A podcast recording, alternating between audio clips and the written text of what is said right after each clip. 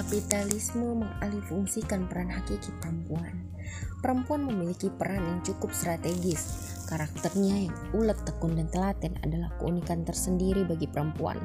Karena inilah kapitalisme tidak mau ketinggalan memfungsikannya dalam kegiatan perekonomian.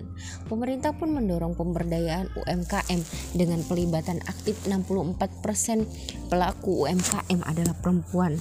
Sebagai sektor ekonomi real, UMKM memang tengah menjadi pahlawan di tengah krisis ekonomi global akibat pandemi yang berkepanjangan kontribusi UMKM terhadap PDB sebesar 61,07 persen atau senilai 8.573,89 triliun rupiah. UMKM menyerap 97% dari total tenaga kerja yang ada, serta dapat menghimpun sampai 60,4% dari total investasi. Ironisnya, akibat penerapan kapitalisme, berlimpah ruahnya kekayaan alam ini ternyata tidak memberi kesejahteraan.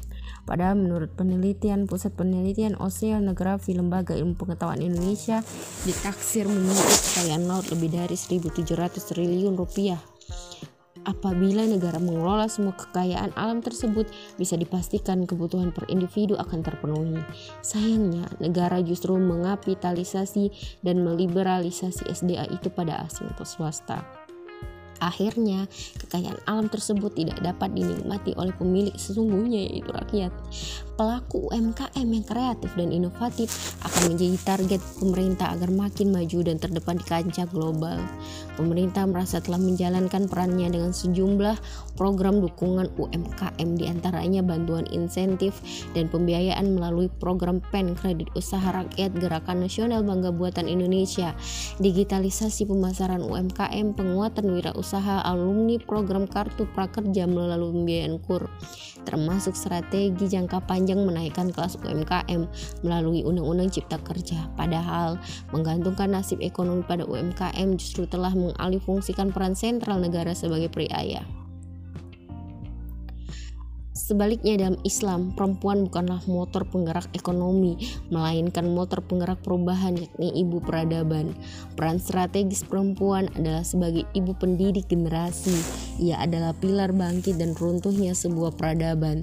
Sebaik apa pun ekonominya, jika peradaban manusianya rusak, akan sia-sia. Inilah sebab peran utama perempuan adalah membentuk peradaban manusia yang kuat, tangguh, bertakwa, cerdas, dan berkepribadian mulia. Jika peran ini tergerus dengan kesibukan perempuan sebagai motor ekonomi, bagaimana dengan pendidikan generasi mendatang? Sejatinya, tanggung jawab ekonomi tidak terbebankan pada perempuan. Kewajiban dalam memenuhi kebutuhan pokok dan mewujudkan kesejahteraan hidup ada pada negara sebagai penyelenggara utama. Kewajiban mencari nafkah juga hanya terbebankan pada laki-laki. Jika perempuan membantu mendapat keluarga, hal itu dinilai sebagai sedekah di sisi Allah. Kewajiban utama perempuan adalah mengasuh dan mendidik generasi dengan Islam. Begitulah cara Islam memuliakan perempuan. Sungguh kapitalisme telah mereduksi peran perempuan sebatas bumper ekonomi yang memberi manfaat finansial. Dengan demikian, kemuliaan perempuan hanya bisa terwujud dengan penerapan sistem politik ekonomi Islam secara kafah.